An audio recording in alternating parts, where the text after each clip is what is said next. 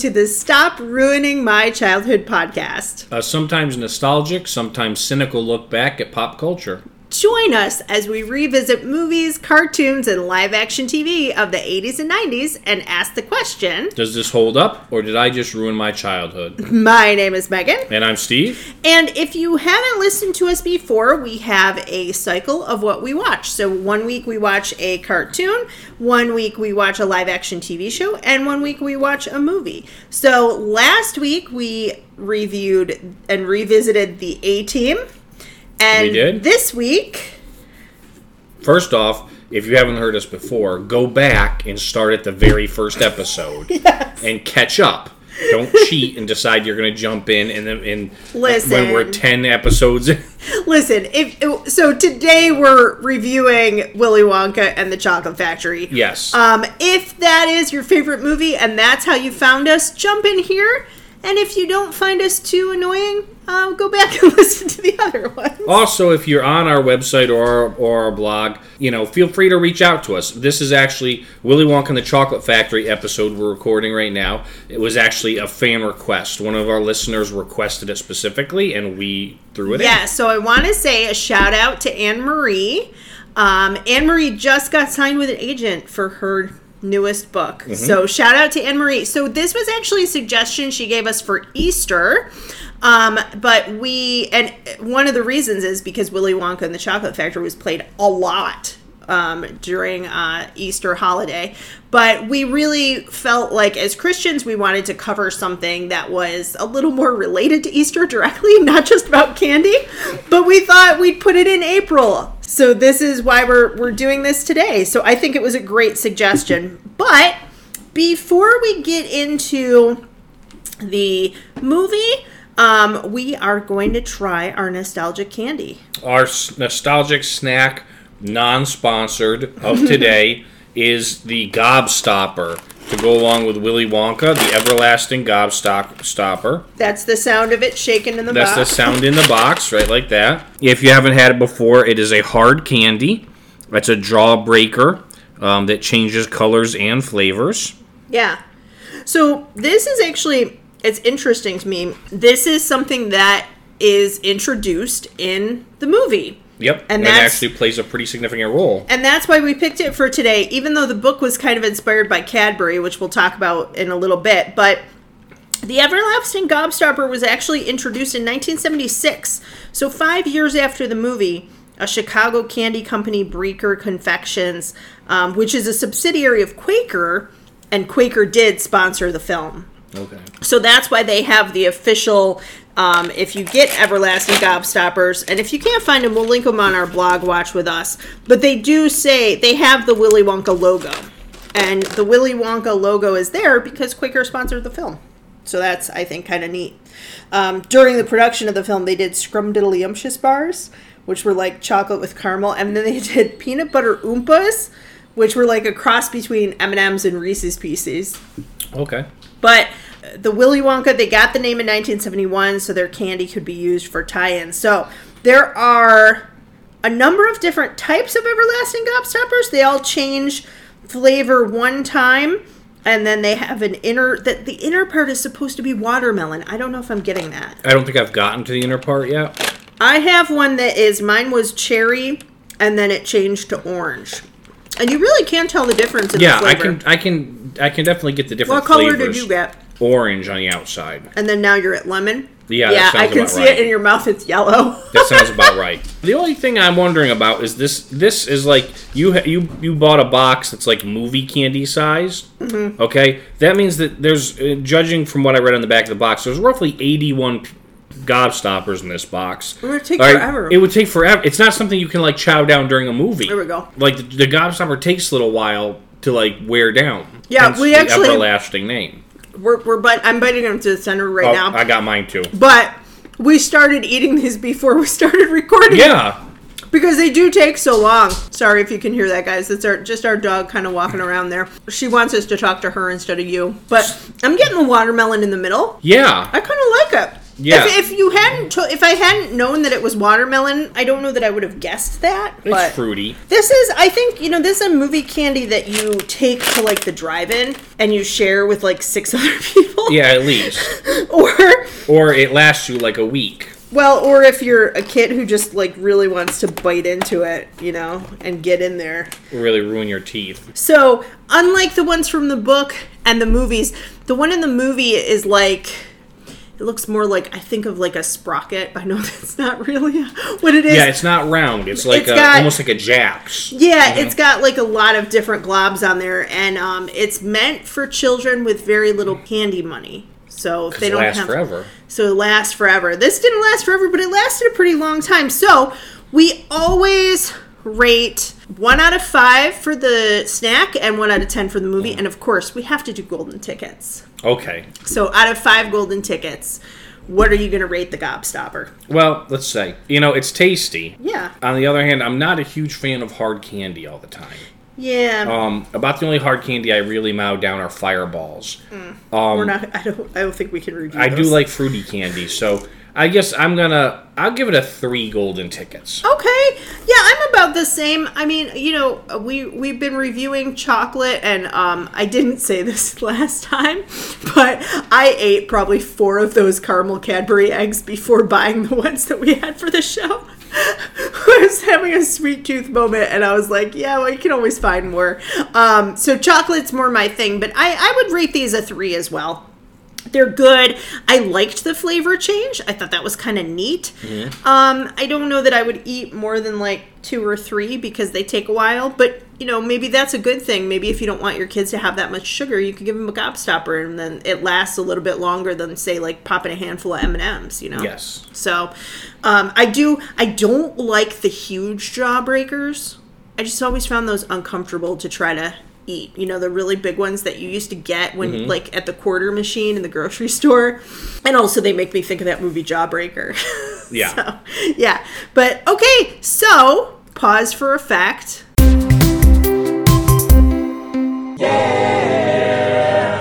Three out of five golden tickets for everlasting gobstoppers. We're in agreement. Three out of five. We're actually in agreement on this. So let's see if we're in agreement on the movie. Well, we're going to talk about the history of the movie. I have a lot of fun facts. So Steve's going to give an overview.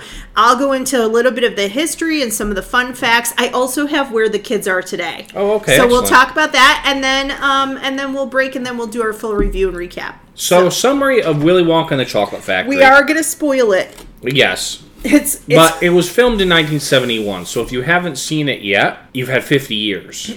Yeah, that's, so I that's feel crazy. like you should be able to see it. If you have not, though, a ba- basic summary of the movie it takes place in in England in the ni- early 1970s, obviously, and uh, Willy Wonka is this recluse chocolatier who owns a chocolate factory and makes all sorts of candies, and he has been shut in for 20 years in his in his candy factory. Um, at one point, people were from other candy factories were trying to send spies in. Mr. Um, Slugworth. Slugworth was Arthur Slugworth um, of Slugworth Candies was his biggest um, competition, but they were trying to send in spies as workers, and so one day Willy Wonka just shut the factory down and kicked everybody out. Three years after it shut down, all of a sudden the lights and everything came back on. The factory started running, but the gates remained closed, and he never brought anyone in. And so that's sort of where we pick up with our main character Charlie Bucket, who lives with his mom and his four grandparents, very poor, and basically trying to save every little ounce they can. And of course, he's enamored with the chocolate factory, which is in his hometown. And when it's announced that Willy Wonka is going to open up the factory for the first time in 20 years, and so he is spread out amongst all of his candy five golden tickets across the globe, and whoever finds those tickets in their candy wins admission to his chocolate factory and also they get a one they get a lifetime supply of chocolate so of course everyone in the world goes crazy looking for these tickets and one by one they start getting found by the other main children in this story so augustus gloop in germany finds the first ticket Um, and he is a kind of chunky kid. Him and his parents just eat tremendous amounts of food. Matter of fact, his dad eats the microphone during the interview. Yes. The second one is Veruca Salt. Her father basically gives his daughter anything she wants. She's spoiled rotten. Violet Beauregarde gets the third ticket, and she is a gum chewing champion. And then, And she is basically chomping the entire time. yeah, she always has gum in her mouth. yeah. And then Mike TV, um, also from America, never stops watching TV. He's dressed as a little cowboy. Uh, matter of fact, he won't even stop watching TV to have the interview. Um, and his mom says he'll only answer questions on TV breaks. Yeah. And so they're the first four. Um, Charlie's still hopeful. He he he only opens two candy bars because that's all he actually has the money for. And then eventually, uh, someone finds the fifth ticket, but it comes to find out that that was a ruse and it was fake. And so, just as Charlie thinks that all hope is lost, he finds uh, money to go in and buy chocolate. He buys a, a candy bar, opens it up, and finds the fifth golden ticket. So the five of them all end up going on this tour with a number of things that pop up. You see all these wonderful, um, awesome things in the chocolate factory. Um, and we'll get into a little bit of that during the recap. And then um, one by one, each of these kids gets eliminated, basically. Like the Hunger Games. Yeah, almost like the Hunger Games. Um, at their own prop, but it's their own fault. It's always something Yeah. that has to do with their main issues um, and their main faults until Charlie's the only one left. And then at the end, there's your spoiler. Charlie makes the right decision, and, and Willy Wonka says, I'm giving you the whole chocolate factory, and you and your family can come live here. The little boy who got everything he ever wanted. That's true. That's and that's the end. And that's the end. So yeah, it's I know I say interesting a lot, but listen, if you don't find the history of this movie interesting, I don't know what you will find interesting. I find it totally fascinating. The book was actually written in 1964. He had a sequel, Charlie and the Great Glass Elevator, and for reasons I'll get into in a second, it was not made into a movie. um, but there there might be actually there might be a Netflix movie of that coming out soon. Oh, okay. But it was it was announced the Netflix movie was announced December 2019. For those of you who might be listening to this five years from now, that was right before COVID hit. So I don't know if it got canceled with all of that kind of going on. But, you know, we talked about Cadbury last week, and he really was actually inspired by Cadbury. Uh, Roald Dahl lived in England, and Cadbury is a is a UK based company. And essentially around the 1920s they had this huge rivalry with another company and the two companies did try to send spies into each other's factories. And at that point, they started becoming really protective of their chocolate making processes. But what they would do is they kind of tried to do like an early version of focus groups where they would go to schools and they would give children candies that they were developing and then the mm. kids would like give them feedback about what they liked best and things mm-hmm. like that so that's kind of where it was inspired that as a child he had been exposed to that to different candy How did companies in. Cadbury Egg ever make it past the group? I don't know. Listen, I don't know because, but the full Cadbury egg didn't make it till 1963. Okay. and they still make it, so we don't know. Anyway, so that's basically what inspired this story. Initially, in the book, Charlie was of Afro Caribbean descent. Um, and the Oompa Loompas were African pygmies as well. Okay. And what's interesting is that the editor didn't think that a person of color would be interesting enough for kids to buy the book because it was the very early 1960s. right. And so the editor changed Charlie to be a white, but not that you would. I don't. I'm like, how would you even know? It's not like it's written into the text, but I Right. suppose maybe the illustrations. Um, and then there was an outcry after the first version. The NAACP basically said to Roald Dahl, you know, the factory resembles a slavery situation and they're they're from Africa and because of that he basically made some changes to the book. So if you get the original version of the book the illustrations are different in mm-hmm. that regard and there's some of the text that's different as well. His first draft there were 10 golden tickets instead of 5. Oh, okay. So sometimes the kids were like there were two kids that fell in the river okay. but I want to read you some of these names Bertie Upside, Clarence Clump, Miranda Mary Piker, Tommy Troutbeck. and there was apparently there were some deleted scenes as well. There was a vanilla fudge room, there was warming candies, and there was also spotty powder, which looks like sugar but makes children look like they have spots so they can skip school. Okay. Which seems like a great thing to teach kids. Although in the movie we get exploding candy for your enemies, right? Right. Um, so basically, what happened is that this guy optioned for a film, and Roald Dahl hated the movie. He did not like it at all. He didn't like the fact that they had Willy Wonka in the title instead of Charlie. He thought that the music was too smarmy, and he was kind of questioning the casting of Gene Wilder. Okay. But basically, he just didn't like it. He thought it was too sentimental, so he kind of disowned the film. And because of that, and some also, the film didn't make as much money as they were hoping initially. Mm-hmm. So, because of those reasons, they never made the sequel. Also, because Peter Ostrum, who plays Charlie, they offered him a three picture deal and one of them would have been the sequel. Um, Okay. he turned it down because he just wanted to be a regular kid. His he had his family had horses, and he saw the veterinarian working with the horses, and he was like, "I want to do that. I don't like all this. I don't want to be famous." And he's Okay. like very like shy kind of person. So, so yeah, I I mentioned that Quaker Oats helped to support the film so that they could produce this um, Willy Wonka branded chocolates, and some people think that's why it's Willy Wonka and the Chocolate Factory because they wanted that alliteration for their candy as opposed to Charlie and the Chocolate Factory, right?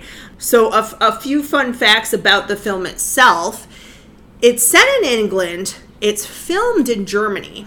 Mm-hmm. And so the the boy who plays Augustus Gloop, Michael Böllner, plays Augustus Gloop. He was actually from Germany, and I watched this with the commentary as well one time.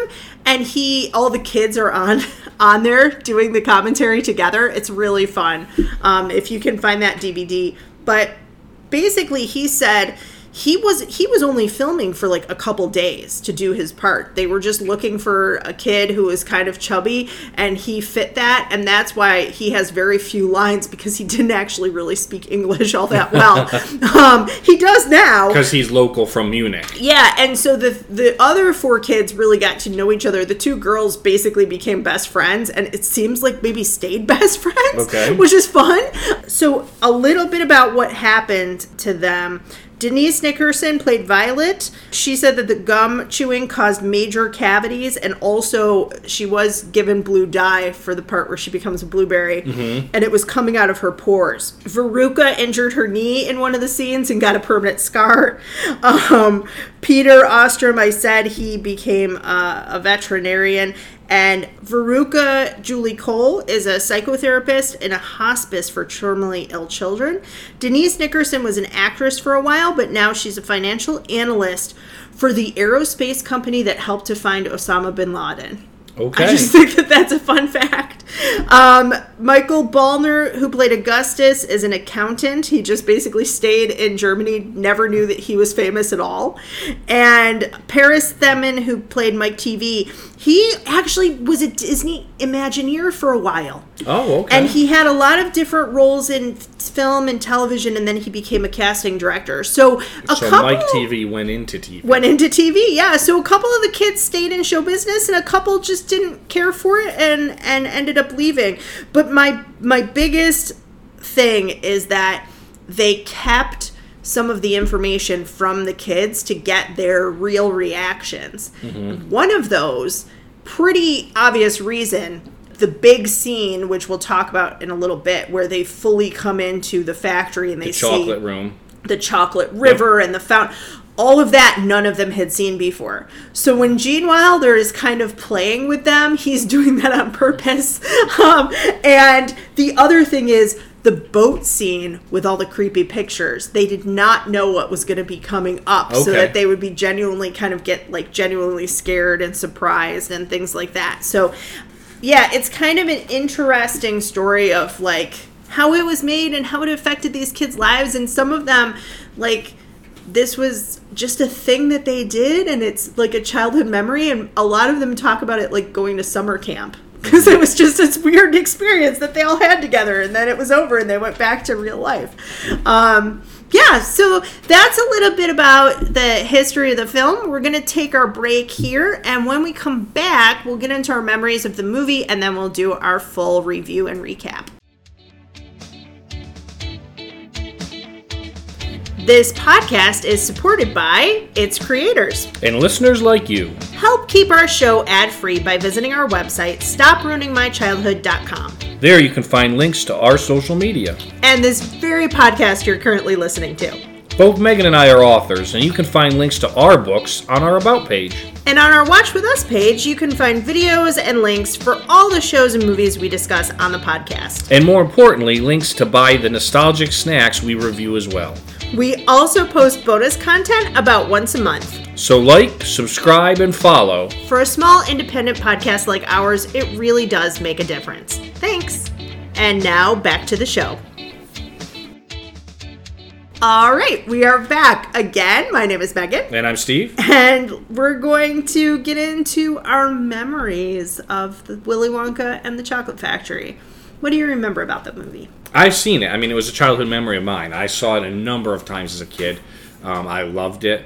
I think it was just great, to be honest with you. It's interesting that Roald Dahl, one of the things that he wasn't sure about or didn't care for was the casting of Gene Wilder, because Gene Wilder makes the movie. Yeah. If you take Gene Wilder out of there, and I think we saw that with the re, with the new did. with the new movie Charlie and the Chocolate Factory, if you take Gene Wilder out of it, you don't have the movie.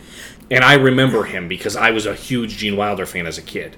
You know, if you remember the '80s, Gene Wilder was in everything. Everything. You know, he was in a lot of stuff with Richard Pryor. He was Yeah. in a lot of things. He was just comedic, but also he started going to dramas too. He's just a phenomenal actor, and I think he was so good in this role. Yeah, and I think you're right. It does take kind of a delicate touch, and we're, we'll we'll talk about that more later. So my I have kind of two memories of this. The first is that.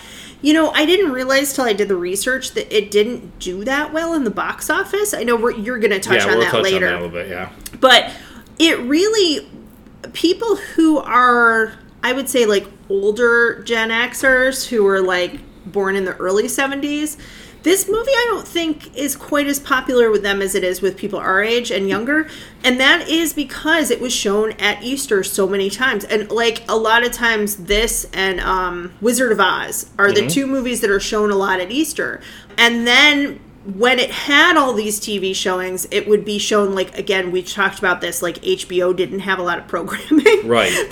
so it was one of those ones that would be shown like on HBO or early TBS, like over and over and over, and it developed kind of a cult following. And I think that that's why I liked it. And then it came out on VHS, which we did have a copy Okay. and my brother and I would watch it a lot. It is certainly around this time of the year, but we would always fast forward through Cheer Up Charlie, Yes. where I there's a, there's a if you've ever seen John Mulaney, he has a little bit about Charlie's mother making laundry soup and sacrificing for the family. It is a very maudlin scene, so we'd kind of skip over it. And then my second memory is that I was doing like what they called field work for mm-hmm. my program at school in college, and um, thankfully not as bad as when I, I showed Splash to a five year old, which we talked Right, about we talked earlier. about that. But we had this event for like we had a family camp in at this church where we did like different camp activities, but inside it was like winter and all the kids were going stir crazy. So we thought we'd have this little event and we were like, let's show a movie. Like we didn't want like a church movie, we just wanted like a fun family movie. Well, the thing that nobody remembered is that the boat scene, if you were a very little kid, is quite scary. Yes. So we're showing this movie, and it gets to the boat scene, and uh, there were probably maybe 40, 30 or 40 little kids there and their, fa- you know, their families. So some older kids within that. But I would say maybe three or four of those kids started crying and had to leave. And their families were like, "We're just gonna go home early. It's fine." Yeah. Like I felt so bad, but that's one of the things about movies from this era that we've been noticing that we don't have as many family movies. We have more like kids movies and adult movies. Yeah.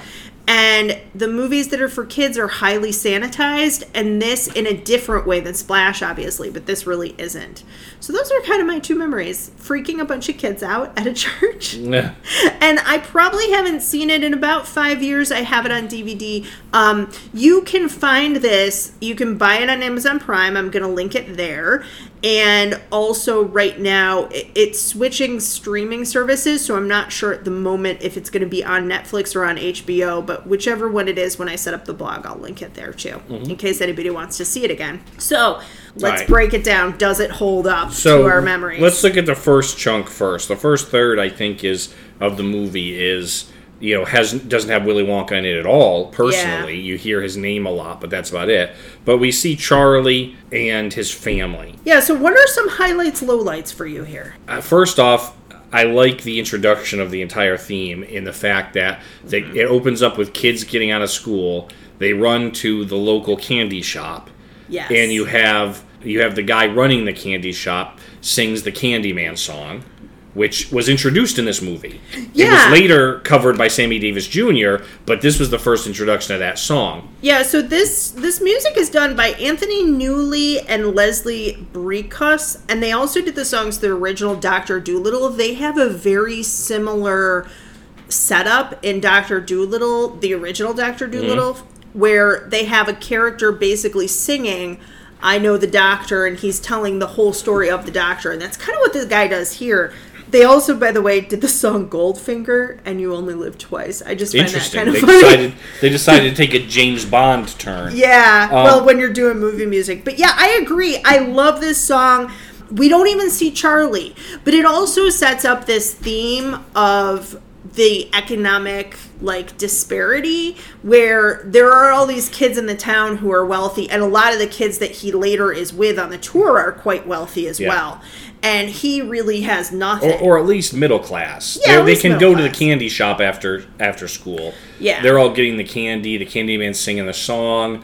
You see all the Wonka bars, and Yeah. then it turns to the to the front window of the store, and poor disparaged Charlie is just standing Yes. there looking in, almost from the cold. But there, Um, it is really a kid's candy dream until you get to the real factory, which is like just magnifies Right. that even more. But I also love that you know they're eating all this nostalgic candy, some of which we've had for this podcast. Yes. They're taking out rows of candy buttons, Candy buttons, definitely. and um, which are just so colorful, and they're throwing, you know, they're digging into like you know the hard candy. And Mm-hmm. it's just yeah it's just such a fun scene and it's a great song. And it's really it's really a fun way to start. And then we have for me a weird i don't know if this is a highlight or a low light but the tone totally shifts. Charlie's walking home. It's like desolate. And there's a tinker with like a little literally panhandling. He's got pans on a cart and he's like pulling it along. And he says this weird rhyme um, and then he says you know nobody ever goes in and nobody ever comes out yeah, as they're standing outside the locked chocolate yeah, factory. but it's it, to, I never liked that as a kid. As an adult, I kind of appreciate its foreshadowing. It's giving you a little bit of the backstory and it's setting up that this is a mysterious place. There are two sides of this chocolate factory, Mm-hmm. right? There's the fun side that we see in the candy shop where kids are getting sugared up.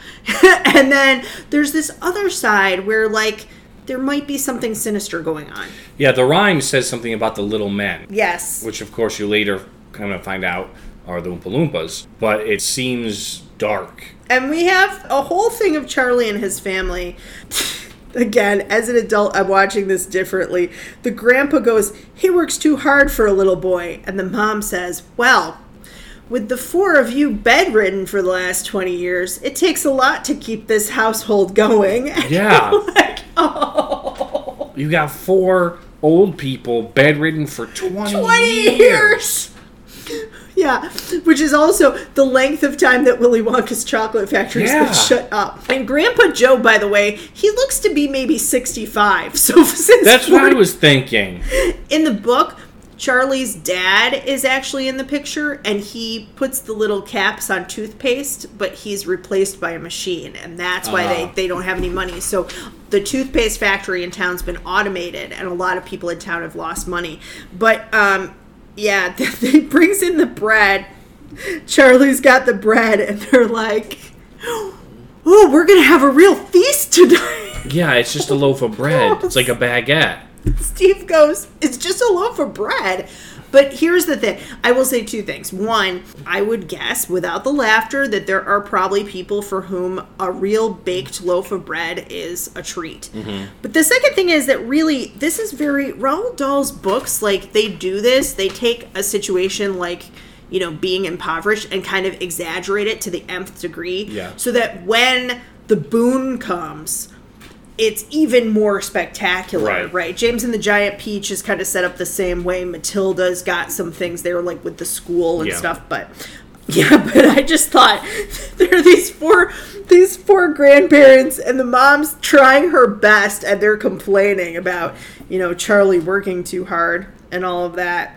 Any other highlights or lowlights of And this part? Charlie has a real dark attitude as far as like nothing ever good Oh, happens. Yeah. Like he's kind of hoping to get the ticket, but at the same time he's just like that kind of stuff doesn't happen. Like I'm not, I'm never gonna get that. Um, you know, and to the point where mom has to sing "Cheer Up, Charlie" as she's making laundry soup. But also, also, Grandpa Joe goes, "Of course you've got a better shot at it, Charlie, because you want it more." Yeah, that's not how real world That's, works, that's Grandpa Joe. horrible advice, That's Grandpa probably Joe. what let, got you in bed for 20 years. Um, the other low light for me is the the teacher.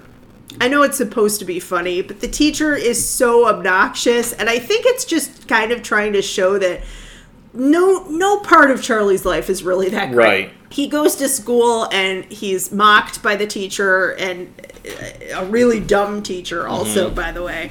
Um, and then the second part of this very long introduction, we have finally the golden tickets are announced. Yeah, the golden tickets are announced, and then you get the selection of the tickets and the introduction to each of the the five children, counting Charlie. You know, the five children is kind of like I like I like when they do like getting the team together, and this is kind of the opposite of that because these are never going to work as a team. No. So this is the thing with the kids that I that as I'm watching it now as an adult I look at, right? You have your basic surface area issues with the kids. Augustus Gloop eats too much. Yeah. Veruca Salt is spoiled.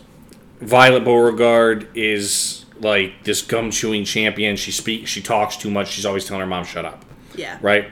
Mike TV is constantly watching TV, and that's the problem, right? But when you look at now as an adult, I'm looking at it. There's some deeper, and I don't know how deep Roald Dahl was, right? But each one of these kids, you can point to the fact that they represent like a major sin, Yeah, right? that's true. Adolphus Gloop is gluttony, Yeah. right? Yeah. Veruca Salt is greed.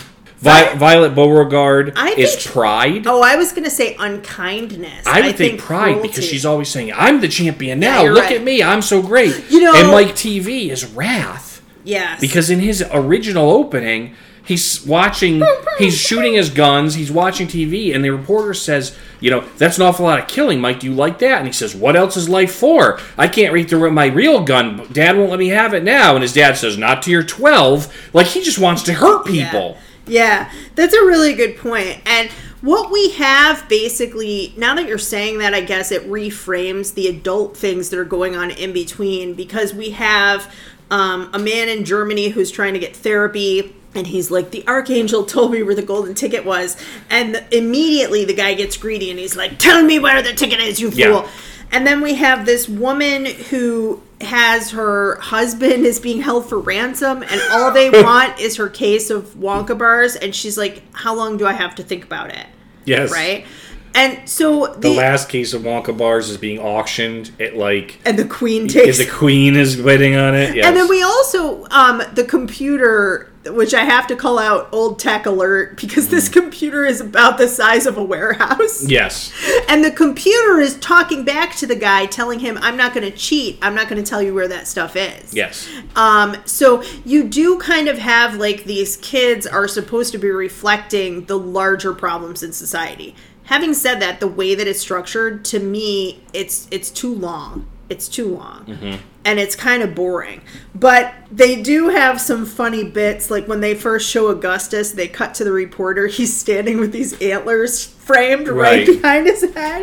Um, Veruca the the shot from above with all the workers who had been shelling peanuts, and he goes, "They're working from dawn to dusk," and she goes, "Make them work nights." Yeah. Which And I don't says, think I caught "You don't that. love me enough, Daddy. You never do any, give me anything." And she's obviously spoiled I know, but that line of "make them work nights," I don't think I Yeah. ever really got before. It just made me laugh. And then, yeah, and the mom and the dad, after she gets the ticket, the mom goes, "Happiness and harmony. That's all that counts with children." So there are these lessons there of like. They're trying to make her happy all the time, Mm-hmm. and they're trying to keep the peace. And by being her friend They're and keeping the peace, her. they are spoiling her rotten. and she's becoming a terrible human being. Yeah, and I think you're right about Violet with Pride. Um, they did this in the mo- the the remake, and I think it was in the book too that she was also the champion of a bunch of other things. Yeah. like she had medals and trophies and that kind of thing. Another little joke in there. This has like just joke after joke after joke, but another little joke in there is that with Mike TV, his mom, Steve said, his mom said he won't talk unless Unless it's on a commercial break. and she goes, I serve all his TV dinners right here. Yeah. Yeah, so again, He's glued to the TV, but it's because they're allowing it. They're enabling him. They they haven't made him they haven't made him go out and play or Right. step away from the TV. yeah, uh, these are a lot of a lot of kids who are being mollycoddled by their by their parents. Um, and they're all in drastic contrast to Charlie, who cares about his family. He's working a job after school, giving all his money. He's buying food and giving his money to his mom, right? He just Yeah. cares about his grandpa. Like it's it's very you have a very selfless kid versus all of these problems you can see in a kid. literally the only selfish thing that Charlie does in this whole movie, he even buys a candy bar and shares it with his grandfather. Yeah. Right? The only selfish thing he does is when he finds a coin in the sewer grate, he goes and buys a scrumdiddlyumptious bar and shoves it in his mouth. But it's pretty clear that he's very hungry at that Mm-hmm. Yeah. point too, because normally he thinks of other people and then he says i'm gonna buy he thinks about it and he says i'm gonna buy one more for my grandpa joe Yeah. knowing that his grandpa likes chocolate and that's the one that has the golden ticket in it. apparently the other three grandparents can die in that bed together so in it, basically in another lesson though that extra candy bar for his grandpa joe his kindness pays off because that's the one that has the ticket in it Yes. right um so we kind of skipped over cheer up charlie for a reason what do you think is that the worst part of the movie It, It's it's pretty sad. Yeah, it's very sad, and it's just again, I did kind of mention point to it. It's it's one of the points where Charlie's just like, I wouldn't get it anyway. Like, why would I? Like, it's supposed to be really emotional the woman's voice is excellent she she's a beautiful singer it's just a very sad it's just song. a sad mopey song and it really drags down the movie especially since look we haven't said this either but this beginning part is like 40 minutes long. Yeah. and everybody in the theater or in our bedroom as we're watching this just is like get to the chocolate factory already. And so these parts with like all the adults wanting the tickets and mm-hmm. the auction and the computer blah blah blah it's just holding things up honestly. But he does get the ticket and this is my other point of contention what happens steve when he gets that ticket? Do you know what he does that makes me so mad? No, he throws the chocolate in the gutter. Charlie i'm gonna say two things. Number one we don't throw good chocolate away No, okay? that's true, we do that's our not. that's our ethical stance. Number two I'm sorry if you can hear the dog in the background. Number two, this is a kid for whom a loaf of bread is like the feast to end all feasts, and he just throws away a, a, a good bar of chocolate, and I don't like it. understandable. I Yeah, don't like it one bit. Then we have Slugworth come up to him. Now we've seen Slugworth in with every single kid who's Yeah. gotten a ticket. we didn't hear what he was saying, but we saw him creepily putting his arm around children and whispering in their Yeah, ears. Yeah, he looks like a pedophile. Yeah. like I'd be, and and the parents are just like cool with it. I'd be Guess like, so. why do you, why are you a grown man with your arm around my kid? but he corners Charlie in a tunnel Yes, on the way home. So here's the deal. He tells him, uh, you know, the plot is that he's got to get the everlasting gobstopper, and that if he does, he's going to give him ten thousand dollars. Enough. I, I wrote this down exactly. Enough for a good, a new house and good food and comfort for your you and your family for the rest of their lives.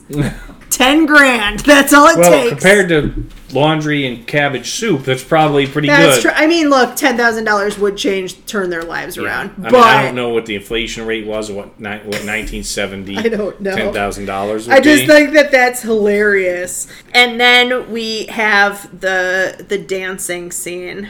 Charlie goes home, and Grandpa Joe, Yeah. after twenty lazy years after in bed, 20 years of lazily sucking off Mom and Charlie, jumps out of bed and dances around for the golden ticket. Now, if you want to look at this from a, a nice perspective, eh, he has hope, and Charlie is losing hope as well.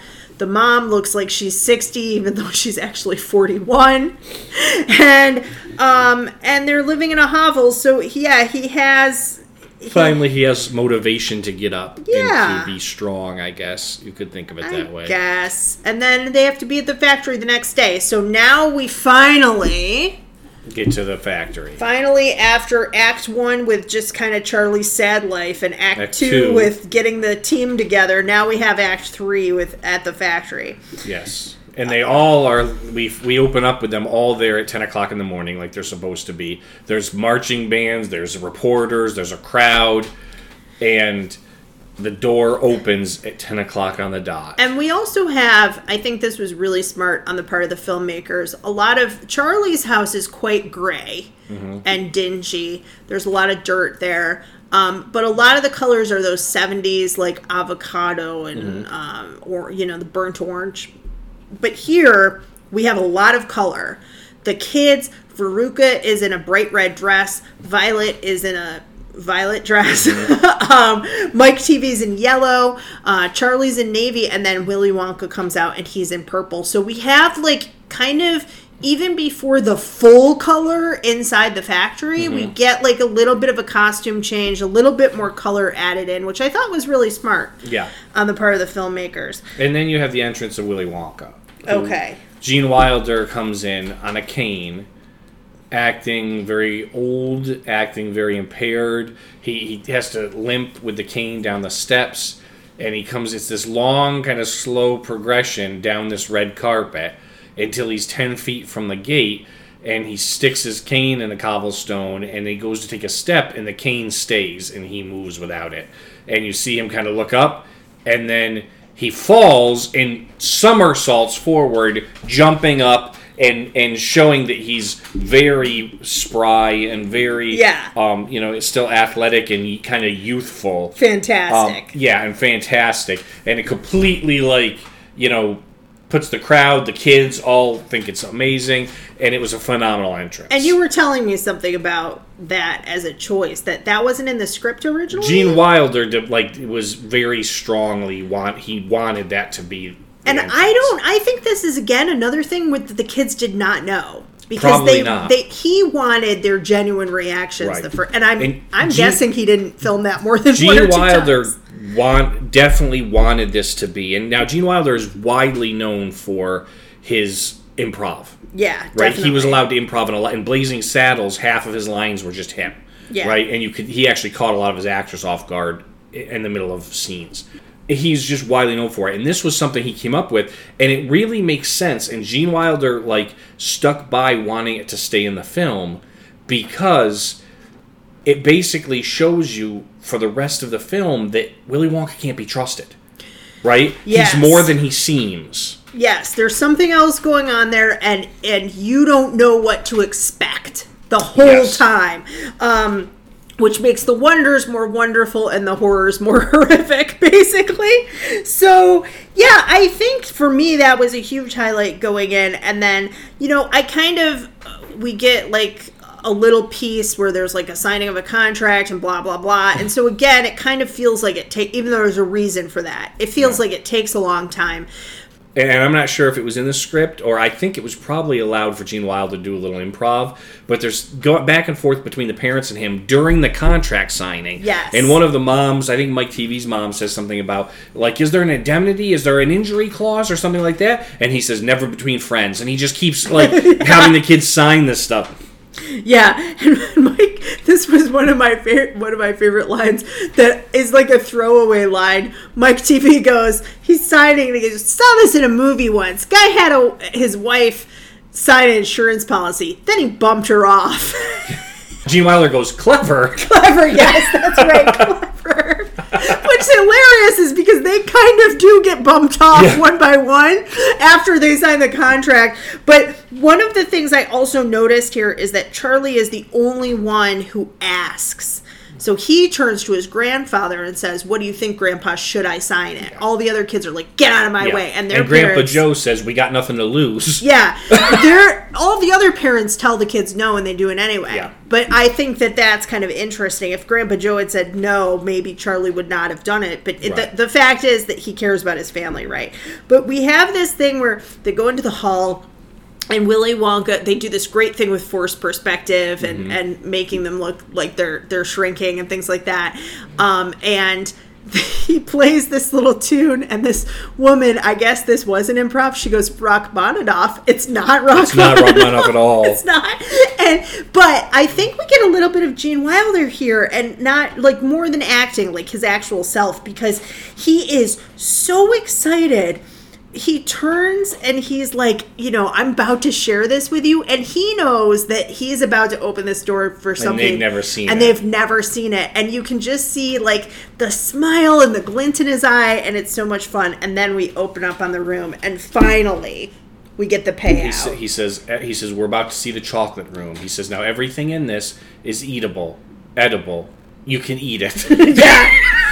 But they go in and it is I remember this as a kid and it's still it's pretty spectacular as an adult although I don't remember the remake but I feel like you could probably shine it up today. The remake uses special effects and CGI. It's not I the know. same. But this is just it's amazing. And There's what an indoor chocolate river with a waterfall. Yes. Everything literally. I mean, you see the kids grabbing things that are all edible. It's not just the kids though; the adults become Yeah. like kids, and there have been these horrible adults. And the one you see taking a long, like Twizzler red vine and biting into the middle of it. Mike TV's mom goes over to a big toadstool, and there's like cream in the little white dots on the fake toadstool, and she like starts eating it. Yeah. And apparently, they just filmed their real reactions because they are just so excited. Yeah.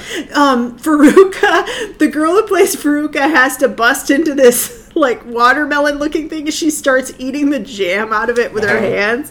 Oh my goodness. Um, Violet Oh. is like trying to jump up and grab stuff out of trees, um, and so's Mike Yes. TV, and and Gene Wilder walks by nonchalantly, doesn't even look at him, and hits the tree with his cane, and things fall out. Yes, like a little pinata. And it's just so much fun.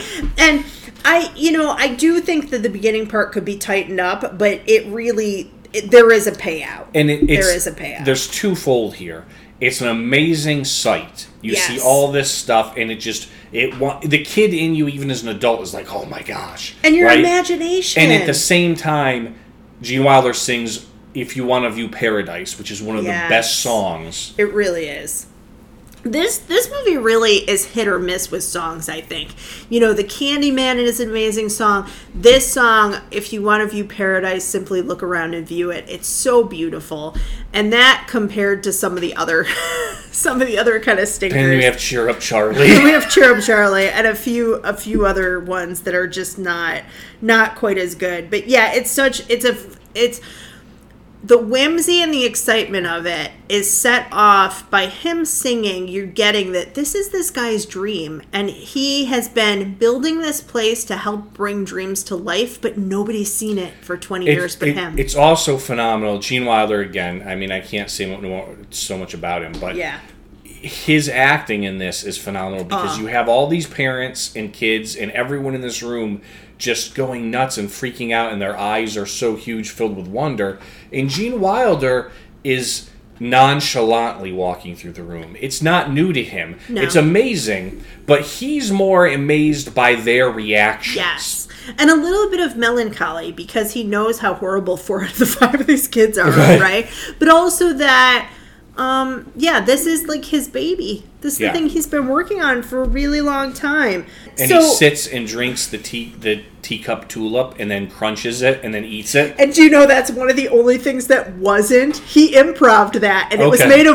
so And he, he just just kept eating it. Yeah, apparently he was just like doing it anyway. Like once he did it, he was like, now I have to go with it, which is just such a fun choice. But um, yeah, so we have that. It's amazing, and then Augustus gets taken. Yeah, Augustus starts drinking out of the chocolate river, and Willy Wonka says, "No, don't! You can't touch my chocolate. Can't be touched by human hands when it's in the river. That's- stop!" And then Augustus falls in. And that's the only time he really cares about what they're doing because Yes. he's contaminating this chocolate. All the other times he's like, no, stop. And Augustus's don't." mom's going, "My boy, my boy!" And Willy Wonka's going, "My chocolate, my chocolate!" And again, Charlie, the only one who tries to help. He Yes. takes over a big Lollipop. lollipop. and he tries to get Augustus to grab it. Um, so that's kind of fun. But and it's too late. Augustus gets pulled under and into the tube. so then we get to the the creepy boat scene. The boat takes us into the inventing room. The boat just oh man, as a kid that creeps me out. I wish I had remembered about it. I wish I knew what the reason for that scene. Like, I like it. I ask that too. I like it. It's the boat is amazing. The paddle boat's beautiful. It's amazing. Going on the chocolate river is neat looking. But then I- I'm not sure if it was just to throw everyone off and make them seem like who is Wonka? Like what is this? Because you have this amazing chocolate room, this amazing factory, Yeah. and then like these weird horrors as the boat feels like it's speeding through a tunnel. Yeah, I don't know. I, to me, it's a very dated choice because Mm-hmm. I I feel it feels, and this is the same thing I'm going to say about the TV room later. There are some movies from like the 60s and 70s that have these types of scenes. And the thing about like I, I know it's before this, but like Dumbo with Yes. Mm-hmm. like pink elephants on parade, they have like a weird psychedelic kind of scene and i i would ask the same thing i'm not sure why it's there other than to have a juxtaposition and also to make you question as a viewer what actually is happening to these kids like are they kind of getting really what they deserve or are they going to be okay? But yeah the boat scene to me is is a real low. Then we come to the inventing room which i never loved as much as the chocolate room but now watching it back i'm like how fun. There's a lot of puns and he sings this little song. I don't know if it was written or if he came up with it but i sing it a lot. I turned to Steve and I was like, I sing this song a lot. Um, springtime, the only pretty thing time, birds love to sing. A ding a ding, that that little thing. Um, I don't know. It just for some reason it's this song that gets stuck in my head, and when it's springtime, I sometimes like find myself humming it. But um, some of my highlights here: he's putting a coat into a, a, a batch that's too cold. He puts sneakers in to um, Give it a little kick. give it a little kick. Um, yeah, different little things like that. So it just shows you like his very inventive process. And of course, that's the un- the unveiling of the everlasting gobstopper is in the inventing Right. room, and he allows each kid to take one with the promise that they never give it to anyone or speak a word of it to anyone. I, I feel like one of the things here again he says it's for kids with very little pocket money. So it's for kids like charlie. And it mm-hmm. shows this little bit and also the bit where he's explaining how the oompa loompas came to be with him um, that he took those couple years and traveled and found these oompa loompas who were basically being enslaved and being mistreated and brought them to They were being hunted by animals. yeah, they were and, being and eaten. yeah, sorry, different versions of it I'm thinking of, but yeah, they were being hunted by animals. But he brings them into this factory, and it does show his compassion that he knows that not every kid can buy a Wonka bar. Mm-hmm. Um, so he wants to make something for them. But I loved all the little machines and the bibs and bobs and the squeaks and stuff like that. And then we come to the second kid being bumped off, Miss Violet Beauregarde. Violet Beauregarde, yes. The three course dinner gum, I was like obsessed with this idea. And that's in that's at the end of the invention room, right? Yes. Yeah. I was obsessed with this idea that I love the joke here. He goes, It's a full three course meal. And the one parent goes, Bull. And he goes, No, roast beef. Yeah. I love it. I love it. It's roast beef, right? Then mash is it mashed potatoes? Mashed potatoes with gravy and, And then, then the dessert. the dessert, Which Which unfortunately is blueberry pie. Yes, blueberry pie. Um, but it's so the way that she starts slowly turning blue and then blowing up to be a blueberry. And the great thing too is why Gene Wilder's Willy Wonka. It, she goes, she grabs it, and he always warns him and says, "I wouldn't Yeah. do that." And then as they are doing it, he's like, "Stop, no, okay." Like he Yeah. knew they weren't going to listen. Yeah. and she turns So- into a blueberry. She turns into a blueberry and gets taken out, and then we have the lickable wallpaper. awesome. Again, reminds me of like those scratch and sniff stickers Yes. Mm-hmm. that we had as kids, or like the smelly markers. But this you can actually taste, and the snozberries taste like snozberries. Yes. Apparently, that's from a different book where it was used in an entirely different way. I won't say. Okay. It's, you can look it up. Look up snozberries and see the origin of that. But he's got these great aphorisms throughout the th- same thing. He grabs her face and he says, "We are the music makers and we are the dreamers of dreams." Right, And- and she says that snozberries don't exist. Yeah. Who ever heard of a snozberry? Yeah. But he those little like those little nuggets, those little like almost like proverbs that he's dropping in Yeah. throughout. Um, Willy Wonka's a dreamer. he is, Yeah. and it's it's so it's like it's a funny moment, and then it's also a weirdly sweet moment at the same time. And the point is also that anything's possible in his factory. yes, and I wrote I wrote in my notes every line is gold. Yes. and then Grandpa Joe is a troublemaker. Yep. Then Charlie and Grandpa Joe do something they're not supposed to. But if you notice, it's not Charlie who says, Hey, Willy Wonka said not to drink this, let's drink it anyway. Grandpa Joe says, Let's just take some, they won't notice. yeah, he says nobody's looking. Let's drink some. Yeah. So he actually the fizzy causes lifting it, yes. drink. and they drink the little fizzy lifting drink, and they almost get chopped up, but then they are saved by burping. Yes, which is so gross. Um, and and they- it's horrible fake burping too. It's like, uh, Yes. and they catch up with Willy Wonka and the rest of the group group just in time to see the golden gooses. Yeah, if I'm remembering from the book, I haven't read the book in a while. Um, I do have a copy of it, but I think that in the book these are squirrels. But I think that it was at that point, especially, and I think they did squirrels in the remake. But at that point, it would have been harder to do a fake squirrel than Right. a fake goose. They have these huge Yeah. fake gooses They have the- that lay golden chocolate eggs. and they're octupled in size. the the goose are quadrupled, the eggs are octupled. Yeah, exactly. Which is so funny. Um, a little nonsense now and then is relished by the wisest men. We get another Yes. aphorism here. But Veruca, I noticed she's the only kid who has a song. We Yeah. have songs with the Oompa Loompas.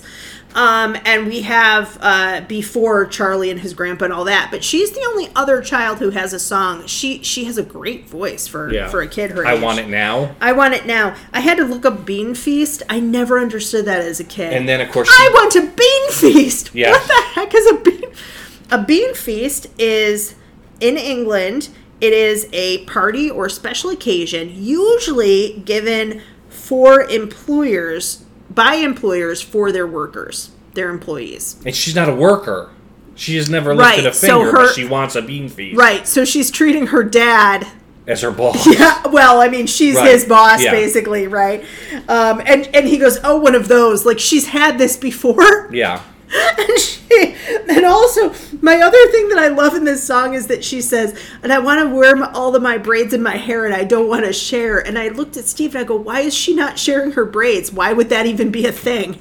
I wonder, is it How supposed to be I want to wear my braids in my hair and then separately I don't want to oh, share Oh, it's definitely Yes. separate. But you're right, just- it sounds together. It sounds like she doesn't want to share her braids, and I'm like, yeah, don't share your braids. Like those you can have. but yeah. she ends up jumping up on the weight the egg scale and it says egg. bad and it drops her to the incinerator. and she sings because she wants a golden goose, and Willy Wonka, probably for the first time in her life, goes, she can't have yeah, one. she can he- the, the dad says, "What's your price?" He says, "They're not for sale." Yeah. Just because he knows that that but what I love about that is he doesn't explain it. He's just like, no, she can't have She one. can't have one. It's a Yep. straight up no. and that's when she, she goes into her singing tantrum and destroys then- his room. Then she gets dropped down into the incinerator shaft, and the dad jumps after her. And Grandpa Joe says, "Well, he got what he wanted. Veruca went first. A- again, there are just these little jokes through the whole thing. Um, it's so so great. And we haven't talked about the Oompa Loompa songs. They're they're cute. They're basically teaching kids the lesson of what Of each what, the, what was wrong with the kid that and as you taken. said it's almost like the seven deadly sins right like Mm-hmm. what their sin was and and a lot and they mention a couple times that the parents are to blame Yeah. that this is the fault of the parents and we go to the tv room ugh okay yeah the tv room this is kind of a low for me i love veruca's song and the TV room kind of like takes that energy out a little bit. But again, it's this very 60s, 70s thing where like the future, everything is white. Like Yeah. white walls, white clothes. Um, it looks a lot if you watch, which I don't care for, the movie version of The Little Prince that was made around this time I didn't see that. But um, or Clockwork Orange. Yeah. a lot of the stuff looks very similar to that. It's It's, very like a mod. looking and very- yeah, yeah. it's a mixture between mod and futuristic. Um, but Mike gets taken up into the TV, and now he's miniature. And Willy Wonka goes, "Well, we'll just take him to the taffy room and have him pulled, just like Violet was he dejuiced." says, young, he says, young boys like this are still growing and they're stretchy. We'll bring them to the taffy room. But uh, what I love is the mom, the actress's choice here to do the classic cross-eyed faint, which I Yeah. only have really seen it in like I don't think that's done like past the '90s, but a, a couple movies in the '70s, a lot in the '80s. Like oh, Yeah. Well, he hands he hands Mike in the purse to, Yes! to the Oompa Loompa and says, "Bring him to the taffy room and have him stretched." And the Oompa Loompa oh grabs him and whispers something, and Willy, Wal- Wingy- Willy Wonka goes, "No, I won't hold you accountable." yeah, and that's when she kind of. That's when she kind of faints there. Um, and then we are left just with Charlie. So we come to the end of the movie. they walk out, and Willy Wonka basically gives him a very curt, "That's it. Okay, Okay, you're bye." done." And I got stuff to do. He pulls out paperwork and says, "I have bills and letters to write." And poor little Charlie, he's so heartbroken. He's like, "Did we do something wrong?" And I was like, "Oh, you did, but I feel bad for Mm-hmm. And you." so, so Grandpa Joe and Charlie go into his office. Which we need to talk about the set dressing for this office. It's so brilliant. it's phenomenal. Everything's in half. Everything is in half half. a sink, half a clock. Wait, including the safe, which has half a lock on it. Yes, he just opens the door. He doesn't even unlock it. so great. It's so great. It doesn't even need to be opened. It's like No. an open bookshelf Yeah. instead of a safe. Um, half a head for the hat to sit on. Yes. Um, it's really a fun. Some And there's never an explanation why everything in this room is a half. They never tell you why. Oh. It's just such a fun like set dressing But it, choice. it's an interesting scene because Grandpa Joe comes in kind of upset with Charlie and says, "Hey, where's his lifetime supply of chocolate?" And you see a different Willy Wonka. Willy Wonka turns angrily and snaps. He says, "I'm busy. What do you want?" And he says, mm-hmm. "Lifetime supply of chocolate." And he says, "He doesn't get any. You lost." yeah, And then he says, "You signed the contract. You drank fizzy lifting root. You hit the top of my fan. Now it has to be cleaned. Like you basically didn't follow the rules like you were supposed to. You lose." Having said that, I, when watching it this time, I was wondering if he's pretty sure that Charlie's going to do the right thing. Mm-hmm. And I'm wondering if this is Gene Wilder as Willy Wonka trying to be acting a little bit over the top to push them to this point to see Mm-hmm. Really what he's going to do. Because it's so. It, it's not real anger, which No, kind of it's builds. hundred percent. But it looks it. It looks, yeah. He's very. And he's screaming, and then Grandpa Joe yells back, You're a crook! Yeah. And and I, I think this is interesting because he says to Charlie as they're going out, if Mr. Slugworth wants that, we're just going to give it to him. And that's when Charlie again, the same beat that he took before when he bought the Wonka bar for his grandfather, he mm-hmm. takes a beat again and he does the right thing. He turns around. He walks over and he sets the everlasting gobstopper on the desk and just As- says, "Mr. Wonka," and then walks away. Yeah, and it as if to kind of say like I know that you're mad at me. I understand that what I did was wrong, but I'm not to betray you anyway. Yeah. Because he has really idolized this guy through the whole time. Yeah. The other kids are like this this place is crazy and he's like I think it's brilliant. Right. They're and Willy this Wonka is like these kids are terrible, and Charlie and his grandpa are like these kids are terrible. Yeah, and also I, we forgot to mention the little um, machine that they take that spits out all the cream as they're Yeah. going to the TV room. But even that, he's like Grandpa, but he like enjoys it. He Yes. finds it funny. And Willy Wonka says, "Why if?" If God wanted us to walk, he wouldn't have invented roller skates. Yes. It's those little things that Charlie has appreciated the whole time, and he really admires this guy. So then when he gives it to him, Willy Wonka's like, Charlie, I knew you would do it, my boy. And he scoops him up and he tells him that he did the right thing and he's gonna get the chocolate factory. And they go in the great glass elevator and now they're looking down on the town. On the factory, on the town. And it is And like he a basically fairy tale. says, "Bring your whole family. I'm giving you." And he explains that he decided many years ago that when it, his time came to retire, he had to give the chocolate factory to a child because an adult would want to do things their way. Yeah, and so you get the idea that over the next few years, he's going to train Charlie up and teach him everything he knows, and then when he's ready to retire, he'll retire. Right. And Charlie can take care of the Oompa Loompas, and he can be the creator of all these wonderful, imaginative things. And I guess now, saying that, he says, like, whatever happened to. Um, you know, the boy who dreamed he got everything he ever wanted. It is Yeah. a lot like a fairy tale. It is. So it like a real Grimm's fairy tale, you have Terrible things happening to children. the terrible things happening to children and the darkness. and he does reassure Charlie and say all the kids will leave just like they came. That They'll was fine. yeah. To, to talk about the remake, one one thing I did like about the remake was that they showed the kids all coming out of the factory. Now Violet's still blue, and Mike Mm-hmm. TV is like stretched and flat, but they all do come out, right? But yeah, he gets everything he ever wanted, and he and his family are going to live happily ever after, and that's it. Credits roll, and we never get a sequel because Roald Dahl did not like this movie, apparently. And, and, and I don't think I would want one now, to be honest, because I, I think it has to have Gene Wilder. I Rest don't. I peace, can't imagine someone around. else could be that. No, and look, you know, Although you know what I and this is weird. This is a crazy thought, and I don't think it would work. But it's funny because now as an adult and, and seeing a lot of different things in movies I've seen now, I'm watching Gene Wilder, and with the quip and the quip and the undertone and the quip, I'm looking at it and going, Gene Wilder was a 1970s Ryan Reynolds. It's that kind of sarcastic, happy-go-lucky quip, But- quip. but Ryan Reynolds always plays Ryan Reynolds. Right. Um, the problem with the remake really was the fact that you didn't have Gene Wilder. I actually thought that the casting of the kids was pretty good. Some of them are still acting now, and they're amazing. Mm. Yes. they're amazing actors. But Johnny Depp does uh, made a choice, and he chooses basically to do an impression of Michael Jackson in his latter days, and it doesn't work. It's it looks, very it's creepy. terrible. It's creepy. It's terrible. Tim Burton doesn't do a great job. It's, They added a bunch it's, of it's stuff. a bad pairing with a story that should. They added a bunch of stuff about fathers and how Willy Wonka didn't have a family Yeah, and that he it- doesn't want Charlie to bring his family. No, the whole point is that Willy Wonka made a family out of these Oompa Loompas. He's bringing Charlie into that family and his family members with him. And, and Johnny Depp's Willy Wonka is completely unlikable. it's not like yes. There's yes. no you even when Gene Wilder's being a jerk, he's a likable Willy Wonka. Yeah, and you're rooting for him, and he's being Yeah. a jerk, mostly against jerky kids. So, So- Roald Dahl didn't like the movie. What did other people think? Reception, reception of Willy Wonka and Chocolate Factory. Um, first off, it was it was made in 1971 or came out in 71. Yeah. It cost three million dollars to make. It boxed four million, so it made money. And even in the 70s, four million dollars is pretty decent.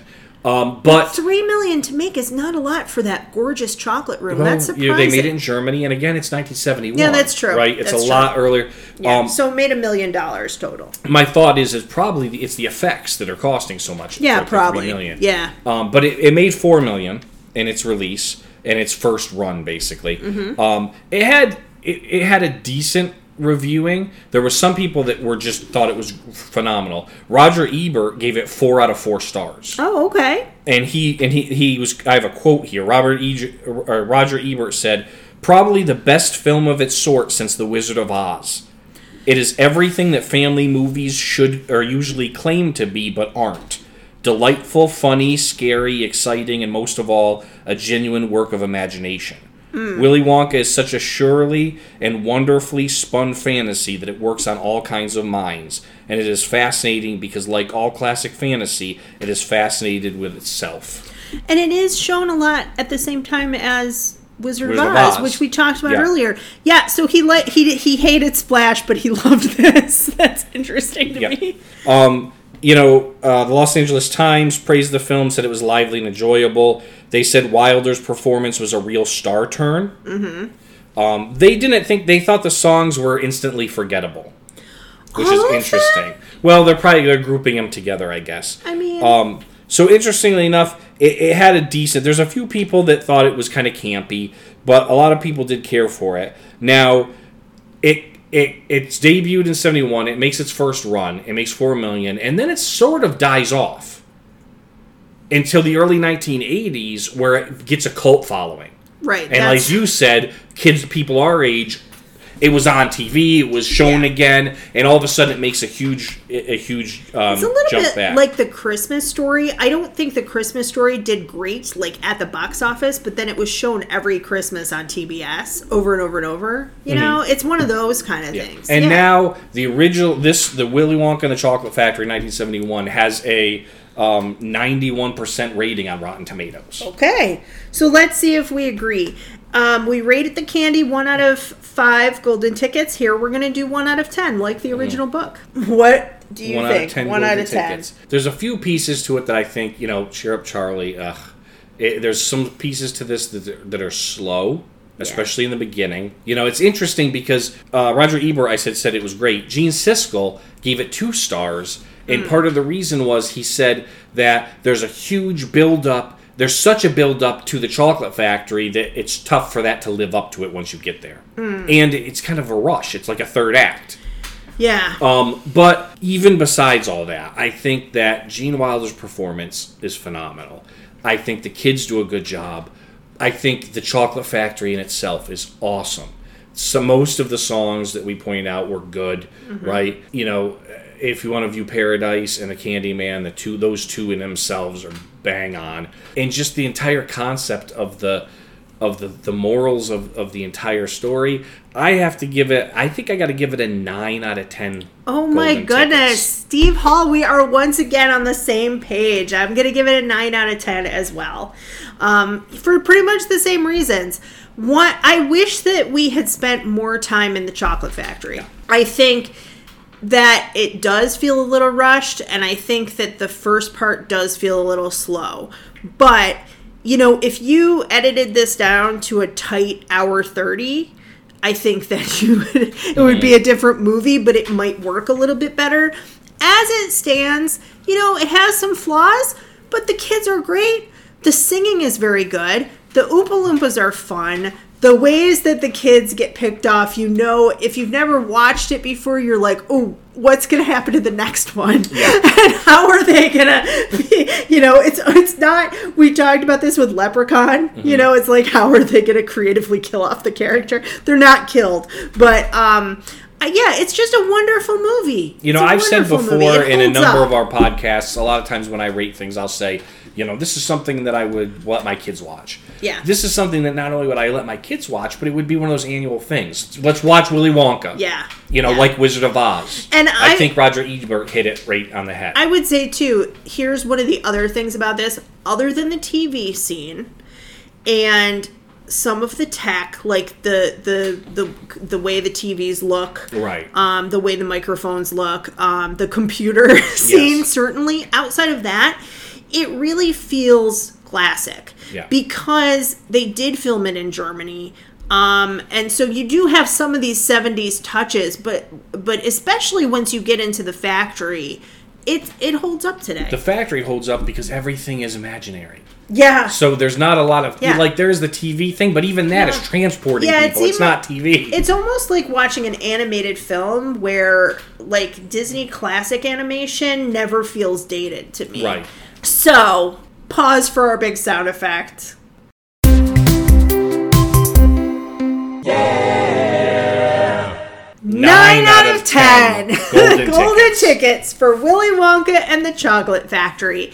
Um, we're going to link on our blog the links for the Everlasting Gobstoppers Mm-hmm. and also one of the. Oh, you know what? I'm going to link the book too. I'll, I'll put a link for the book in case anybody wants to read the book, and I will also link um, where you can watch the movie on streaming. Although we had to watch it on DVD this week, That's but you can watch it on streaming, and that'll be linked on our blog, Watch with Us, which you can find at StopRuiningMyChildhood.com. Next week we are watching Muppet Babies. And after that, we're going to watch Little House on the Prairie. So we're starting our cycle over again. And those are our choices coming up for cartoon and live action.